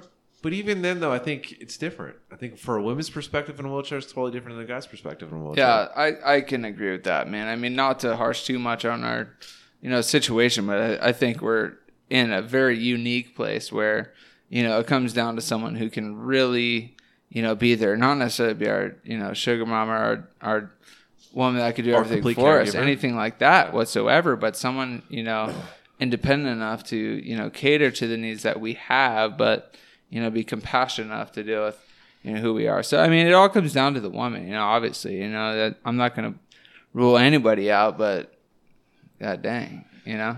But if I was an able-bodied guy, because I've seen some hot chicks in wheelchairs, Yeah. all over it, all over it. There's a really good looking one on uh, YouTube. Um, this guy, he's like, he does. Like, Luke, go closer, please. Luke. Is this better? Yeah. I don't know your mics. Is that fine? Good. Get, to, All right. get to know him. Yeah, YouTube. Um, I forgot the guy's name, but he um he fixes everything. He always like has like all these projects. That's his like YouTube. But his wife um Yeah, none of that's getting picked up. You got to be closer. is it. better? I bet it's getting picked up. God. No, you're, I'm watching. Jump in Marty, jump in Marty's lap, please. Yeah, this is a great pod. Oh, I'm gonna knock over my can. Okay, I'm gonna have to just break this no, up and no, ask no, a no, question. no. YouTube Yes. Oh my. Okay.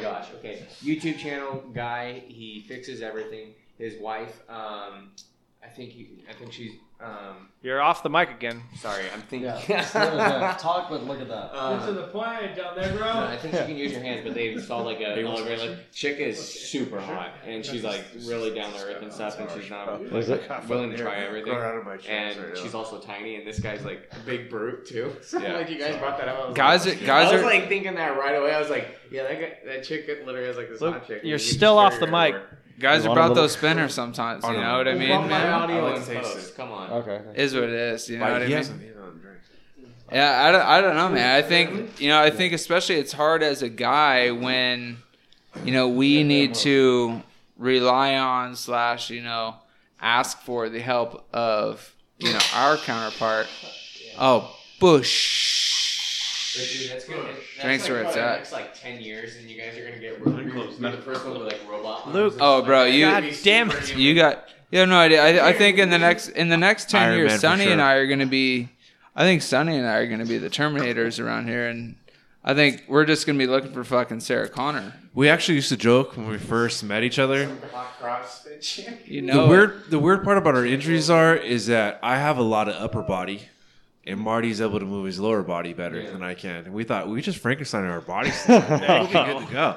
Be careful because We- this guy might try. Luke will The only thing we debated on is like, you know, how big's The your wing, eyebrows dude? How on big's your Luke's wing? Which one are we right keeping?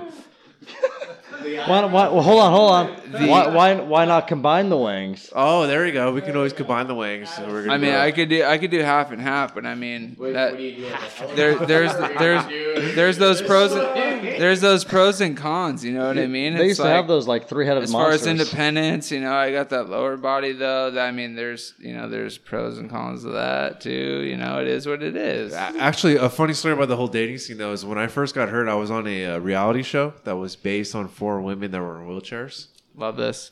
Wait, And, uh, before you were hurt? No, right after I got hurt. Okay. I was gonna say that would and be uh, crazy. it would have been it would have been even better if I, before I got hurt. yeah, that would have been like a witch doctor stuff. Uh, a couple of them are, were really smoking hot, you know, and it was a cool experience to be around them. But the truth is, though, it's over eighty percent of men that are in wheelchairs. Well, really? Oh, yeah, I I think see women that. are a little more cautious. Well, Absolutely. yeah. Think about the guys that do dumb shit. Yeah. You know, You know, I mean, motocross, riding riding bikes. That's what it is too. It's, it's so, just so crazy to think like, wow, just how quickly things can.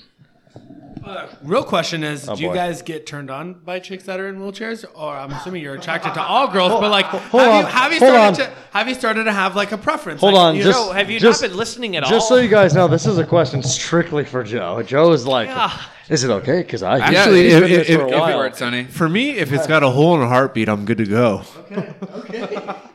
There's hope for you after all, Joe. Joe Love just inched forward. Two holes you, and a heartbeat. Let's do it. Joe, Tell your story. I don't even need two holes. Joe, let's hear your story. It's been it's been talked about. can we All right, please? so uh, Anonymity or this is uh oh well wait what? Let's let's go back, Joe. Let's Okay. give him. It's been about 800 days until. Anonymity what or happened recently. animality? What, What are we you talking say? about? I think we're talking about you getting laid. Okay, so I had like a a, a big uh, break, kind of like two years. Uh, you know, no sexual activity for myself, uh, Joe, and uh, you know, uh, you know, I was you know just just taking my chances, you know, see whatever was happening. But I just realistically wasn't trying that much because I just didn't want to like you know be that typical Mexican that oh knocks the chick up, you know, like oh it's fucking shit, you know. That's not like, you know what I'm, I'm, I don't want to be caught up in this like whole like uh, baby situation. That would just be the fucking worst. And you never know. You never know. You know, you know, and, and they keep saying like all these fucking kids our age are just fucking around. You know, catching all these fucking sexual diseases. So I'm like, I fuck that. I'm not gonna be that guy. Anyways, fast forward a couple weeks ago, uh, we went to a local establishment. Can't really drop that name. Uh, ended up coming across a very attractive older lady, and when I say older, she was in her mid 40s. And uh, I proceeded into asking her if she would like a beverage. Let her know I'm her guy. I'm going to be taking care of her. and then uh, I told her I knew the bartender, and I was like, "Hey, I know this guy. If you need anything, let me know. I'm your guy. I'm going to take care of you. Well, when I winked at her at that same time, she knew I was going to take care of her I was, in the uh, sheets. I was with Joe that night he met her And actually. I was on Fuego. Fuego. Proud of you, Joe. Two, I mean, three pointer, Fuego, 2K. I just I just want to say also really quick that Joe used to get mad at me because he didn't like the fact that I liked going to places with older women because older women, I think it's the mustache most likely that they're into, and Joe didn't like that. He was always like, "Oh, we got to go other places, like it's just older women, blah blah." And then you know who broke the curse for Joe? An older woman. So uh, Wrecking Uh, ball. boy, all it takes is one older woman, Joe, to Let, get let you me on the uh, train. let me let me flip, flip the script on you guys. Would you guys date a girl in a wheelchair? I think I would. I think, but I knew that it was. I think I would, and I think that whenever I've experienced like a show or you know something like personal, like wh- where I have experienced someone in a wheelchair, I think my first thing it goes automatically like how are they doing and coping with it because I think that that plays a big part in it to like know that you're okay with it because it's just one of those things where you know it's a part of life and we need to get through it together. I think everything comes down to the individual too, man. You know, I think in my experience when early on when I was in a messed up headspace, you know, and I wasn't coping well with my injury and I was just doing my thing, uh yeah, dude, I was in a dry spell and it was you know, most of it was, you know, kind of chosen. Like I didn't want to put myself out there, but I think on the flip side of it, you know, when I started coming around and being in a better headspace and putting, you know, myself in a position where, you know, I could put myself out there and I could, you know, spit a little game and have a little more confidence that it was like, you know what, dude, girls are down for this shit, you know, and I think it all comes down to the fact of who are you as a person? Where are you, you know, in your injury slash disability slash whatever situation that is that you may be in? And then how do people respond to that shit? You know what I mean? And can I just say the chika, Yeah. the chikas right now, the chikas, is- the there's a- chikas going on around here. So there's This is a happy hour pod. Yeah, I hope to God those are coming in the microphones because God They damn, yeah, there's there's I'm seven of us than a tonight, diamond in and that's storm more right than we've now. ever had before. So All right, well, This is a happy hour party. Let, let me ask you, able-bodied guys. All right, so if you meet a woman who's in a wheelchair, right, but she has a great personality, she's super positive, she's super independent, like she drives, she works, she handles her business. At that point, what are you guys' questions like going into that relationship? Well, I think like you guys had said in the uh, the past, uh, how did it happen?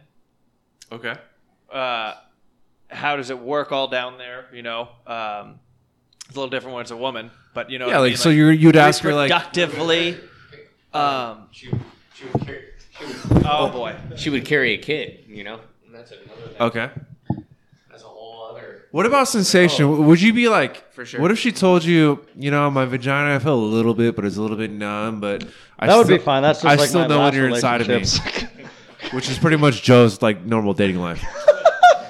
That's actually a I kinda feel when compliment. you're inside of me. That's a compliment, Joe.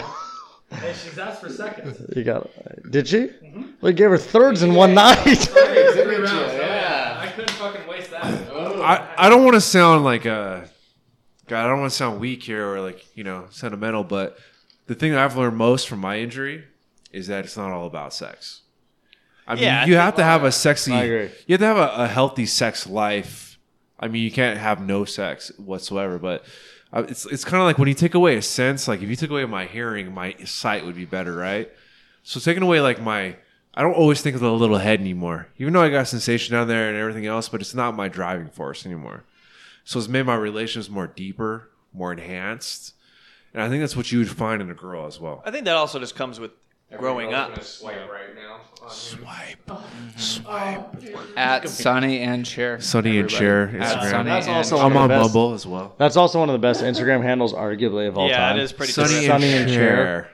You know, that's kind of my icebreaker too at uh, speeches as well. If they don't laugh at that, then I'm definitely over it. Well, Sonny and quit. Cher is great because it's just that's just such a great name, and then you have It's like, too perfect. Because those two names are, remind you of something so but also fun. like, yeah, like that was just a great. Cher's still alive, I think, right? Yes, she is. She is. Sonny She is. was like, was I need. a I need skiing to trademark accident? it He died gets skiing. soon. He did die skiing. That's I crazy. mean, do you think. believe in life after love? I'm, was that's after a fun love.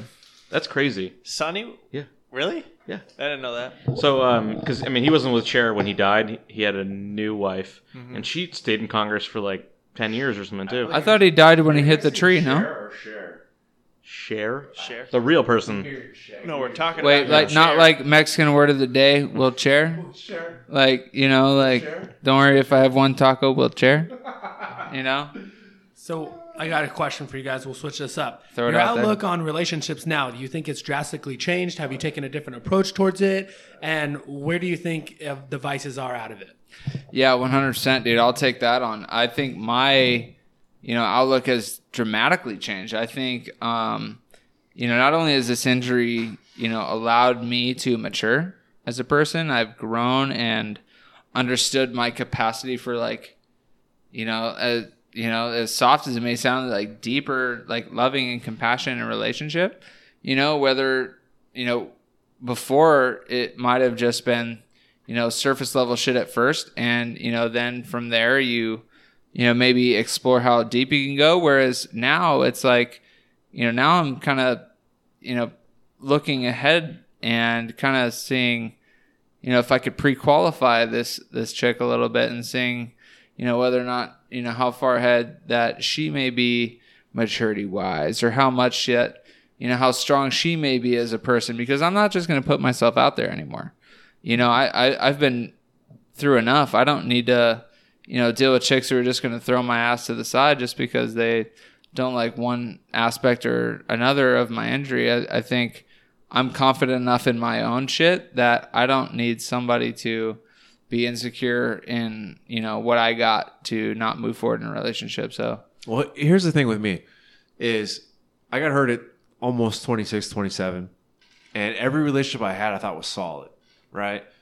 And when I got hurt, I thought I would have at least one or two of these girls that I was dating that would be there for me for my, the rest of my life, Straight no matter up. what. And what I realized real quickly, because the girl I was dating for three years before I got hurt, she was gone in a month. And I realized all those relationships were built on physicality, were built on on just basically no, nothing important. I didn't have that emotional vulnerability that I have now.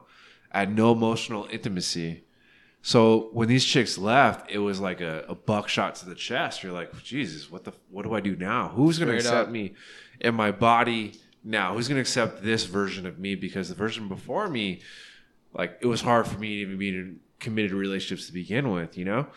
So I realized quickly that now when I do date somebody, I need to develop a, a relationship that has pillars, that has a foundation, that has boundaries, that has respect. And so it's totally changed the way I look at relationships now. And if a girl is all about herself and wants a guy to take care of her, that's not the guy that she's not the girl for me. Well, who wants a girl like that anyways? So basically, I think what the wheelchair does for me that I wish would do for more people, we address things quicker, we get through the mm-hmm. bullshit quicker, because you see all my insecurities. They're not hidden anymore. You see it front and center. So we start to talk about real shit right away. And once we get through all that, if there's still a relationship there, then we're good. Let's go. Let's go for it. Let's see what happens. And so let me throw this out there too. I think, especially in our situation, I think you really, as a person, need to accept yourself first and love yourself first before you have the capacity to love somebody else. Is that not true? Because for me, it's 100%. I agree with that. now. be- I would agree. I would agree with that because when I after my relationships, after I was in the wheelchair, I started projecting. I started projecting how I felt about myself. I started trying to compensate. Like I got to be this amazing dude now. I got to like pay for everything. I got to do. I got to like roll out the red carpet in order for you to be with me. And I just found girls taking advantage of that and mm-hmm. still getting the same outcome. Like they would still move on. So I realized very quickly after a couple of bad relationships, like, I just need to love myself. And now that I'm in this space now where I'm confident, I'm having a good time, girls look at me and they sometimes they even forget about the wheelchair. Mm-hmm. You know, we'll be on a date or whatever, and they'll be like, "Damn, I, I forgot you were in the wheelchair." You know, but at the end of the day, what you feel about yourself is projected on anybody you date. Absolutely. No, I think that's the absolute right way to look at it. And yeah, like you said, you guys kind of have to just cut the bullshit a lot faster, and you, it's probably I don't want to say easier for that, but you're gonna have a, a stronger filter, I suppose. I think so, man. I, th- I think my relationships have gotten stronger Yeah. since I decided to get back into that game. Because when I got hurt, I was dating someone, and I had dated somebody for five and a half years. You know, so it was you know Probably call it- somebody you were gonna you thought you were gonna marry too. yeah, call it four and a half when I got hurt, and then you go through this shit together, and you're like, damn, you know, this is it. You know, like you, you know, you think, you know, okay, like this person accepts me. We've been through so much together, and this is it. And uh, you know, it time goes on, and shit changes, and then it's like, you know what? Like you grow as a person so much. That that's one theme that I want to like translate through our podcast is that like pain is the greatest teacher you could ever had, you know? And it How did that girl? I like how did that girl end it with you though? I, I, that's one you got to like share right now. Bro, I'll get into that one a bit more, but holy shit. So let me just throw this one out there. I think uh, my, my long term relationship, it ended with uh, a little bit of, you know, you know, is the word overwhelming? Overwhelmingness? What do you call Sure, it? it's happy hour. Anything It's shows. yeah. One of those one- things. all those words are now Someone in who the was dictionary. overwhelmed you know, with the think they're all- situation after a time. But and granted, it it came down from my own codependency because I hadn't become my own person yet, and I was relying solely on the, my happiness coming from one person as opposed to my myself Yeah. which is a huge thing in a relationship. You you need to make yourself happy, um, and I think uh, that just became overbearing on one person. And uh, yeah, you know, we talked about a little bit of discomfort, and the next thing I knew was a uh, an email and never An seeing email. that person Yeah, again. dear John. A dear John, Email. and you know, Brutal. haven't seen that person since. But uh, Five it years kinda in relationship. Do you ever? Uh, email? I don't mean to get like too. get into it. All right, into it, this let's is do the it. happy hour.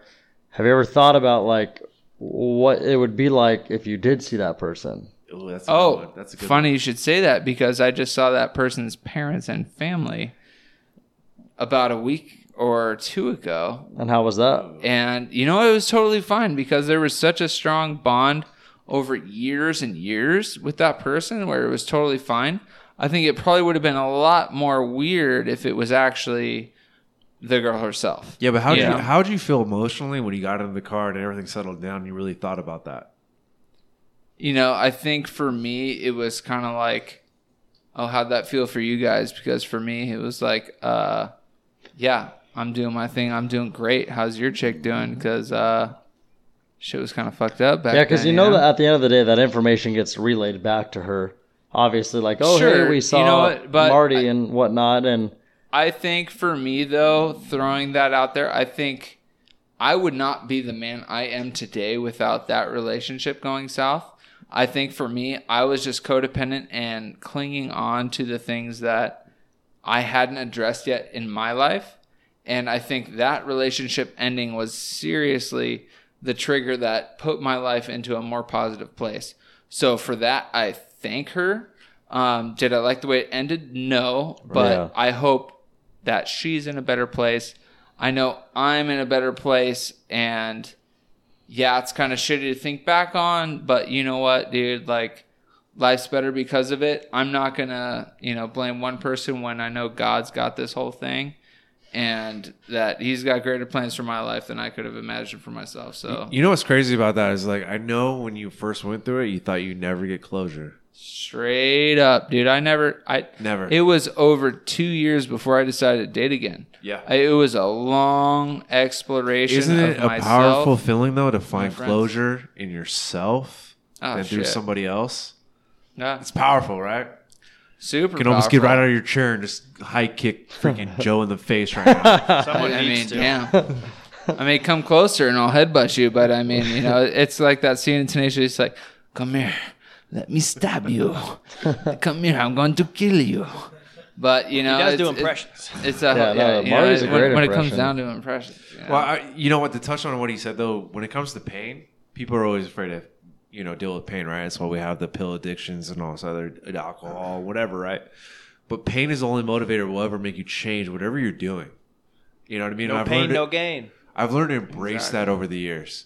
You know what I mean? When I'm in pain, like I'm just emotionally uncomfortable, whatever it is, I make changes. When things are going great, I won't change a thing. I'm superstitious. I'm like, all right, I'll wear the same underwear ten days straight. You know. Oh. but when I'm in, do that. Oh, Sid- Sidney Crosby. that's why your oh. dog was smelling me when I came in right now. Yeah. But when I'm in pain, though, I'll literally I'll look at myself. Okay, something needs needs to change here because I'm not digging what's happening around me. You know, and I I try to encourage everybody. Like when you two things, you need to get out of your comfort zone. You need to get uncomfortable. You know, when you're uncomfortable, you grow. You figure things out. You maneuver. You just change things around. But when you're in pain, it's the same thing though. It's it lights a fire underneath your ass. and especially the pain that you choose to take on by means of like producing positive effects in your life Right. not necessarily you know the pain that's inflicted on you by you know say the loss you know in of a loved one the loss of a loved one the loss of family member or something like that that doesn't necessarily make you grow but it's all about the choices that you make in light of those challenges you know that where you can truly change the you know trajectory of your life both positive and negative so it is what it is man but i think uh, pain is the greatest teacher that we Yeah.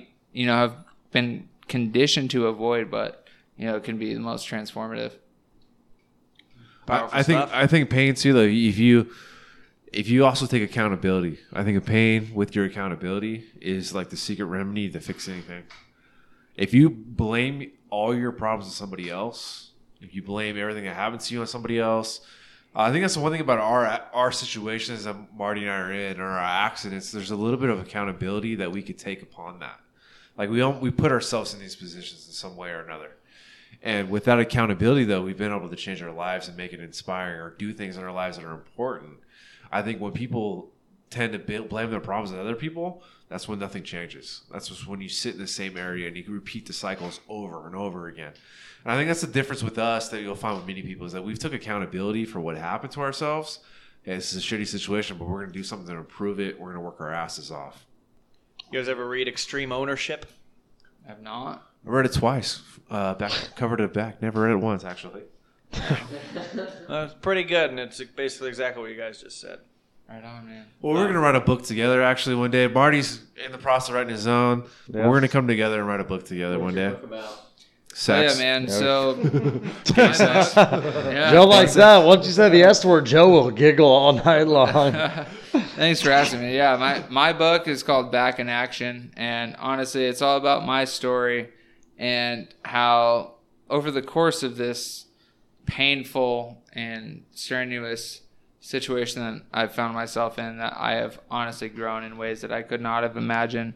And it's about opening your mind, you know, and you know, receiving that that pain in ways that can truly transform your life. And uh, so, I I hope that through my words I can show people that it's all about you know showing how you can use your adversity to your advantage and uh, you know through my experience there's there's ways that I've learned that you can grow and uh, you could you know turn your life around for the best and uh, you know I, I, I truly look forward to you know seeing how that comes to fruition and uh, hopefully making an impact in other people's lives because I know it has in mine and uh, yeah, man, I'm just looking forward to spreading the word about it, and uh, should be done here coming this fall, maybe late September, early early October. Just in time for pumpkin spice latte season. You know it. All right. Well, make sure you guys follow Wheel Talks Official on Instagram and uh, look out for that podcast and book coming soon around fall time. Uh, this has been a hell of a happy hour podcast with uh, Shun- Shunny, Sonny, and Marty. You, Shunny. Um, Phew, phew, phew, phew. Joe, he just took he just took Oh, Joe's sound. Look at him. He doesn't even know what. He's never, Neighborhood. he's never seen this. Oh man, Joe almost fell out of his chair. Uh, well, guys, thanks you, thank you for coming on. Um, Thank you. definitely want to have you back uh, soon. Yeah, we're actually, I can speak for everyone here. We're actually really excited for your guys' podcast. I can already you. tell the people listening and everyone in here that it's going to definitely be good because they'll definitely get more in depth in everything. we- and then on top of all that, brush. they'll have a bunch of other stuff to talk about and whatnot. And it's going to be, it's going to be really good. I'm actually really excited for it. Well, thanks, brother. You guys are inspirational to us, and I can't wait to have you guys on our podcast and cross moat, you know, here and there. And uh, you know, I think uh, you guys, you know, have some insights that we'd love to have, and hopefully, we have some that we can benefit your podcast as well. So let's do the damn thing. you know? Yeah, I know. uh, earlier tonight, uh, really quickly, sorry, but I know earlier tonight Sonny said he doesn't like NBA super teams, but this is a podcast super team. Oh, yeah. Oh Yeah, shit! I was actually going to say I love Wrecking Ball Joe. He's my boy. my Wait, boy. wait, Sonny. Can I ask you one question? If this was a super, teeth. If this was an NBA super team throughout history, what would you relate it to? Ooh, the crew Yo. we got right now. Yeah, bro. Well, Joe's Petrulia. Yeah, that's Man. obvious. That's, I'm that goes thinking like without saying. O- I'm thinking like the 03 Clippers right now. You know what Oh, I mean? Like shit. Mariota, Oh my God. you rich, Kiss Darius ass. Miles. we, we like we like to Andy's party. pants just got Yeah, tight. Darius ladies Miles. I'm the. Olo candy in this. oh, Andy. You're that or Kaman, man. One of the two. Yeah. No, he wasn't there yet, but you Chris Chris came in my mouth. Oh, Tony.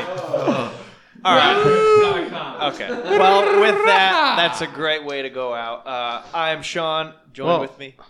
Andy's one Andy, last one thing. last- I know I have to, have to say. So I, I think we'll have to have you guys on for like a, an official sports podcast All right. because I mean before the NBA season because Let's do the I know we did about an hour of sports. yeah I mean there's just a lot there's a lot of NBA We, we, takes. we might not even about need here. to do a sports podcast this week. yeah, right. Uh, We'd love yeah, it. We'd no, love we'll it. definitely do that, and we can discuss that off air, Andy. Uh, but I'm Sean. Joined with me, we had off road. I drink Truly's, Andy. Thank you for having me. You're welcome. I'm a guest tonight, right? no. Oh. Uh, guess we we introduce last, Andy. Tony Katz. Yes, thank you. You heard the uh, stylings of Wrecking Ball. Wrecking ball out. Executive producer Luke was in there a couple of times. Yeah, it was. And the stars of Wheel Talks official, Marty and Sonny. Bam, bam, bam, bam, bam. Thanks, brothers. Thanks, guys, for having me. I'm so looking forward to the future, man. You guys are you guys are great. Hey, we wish you guys nothing but the best. We'll see you guys later.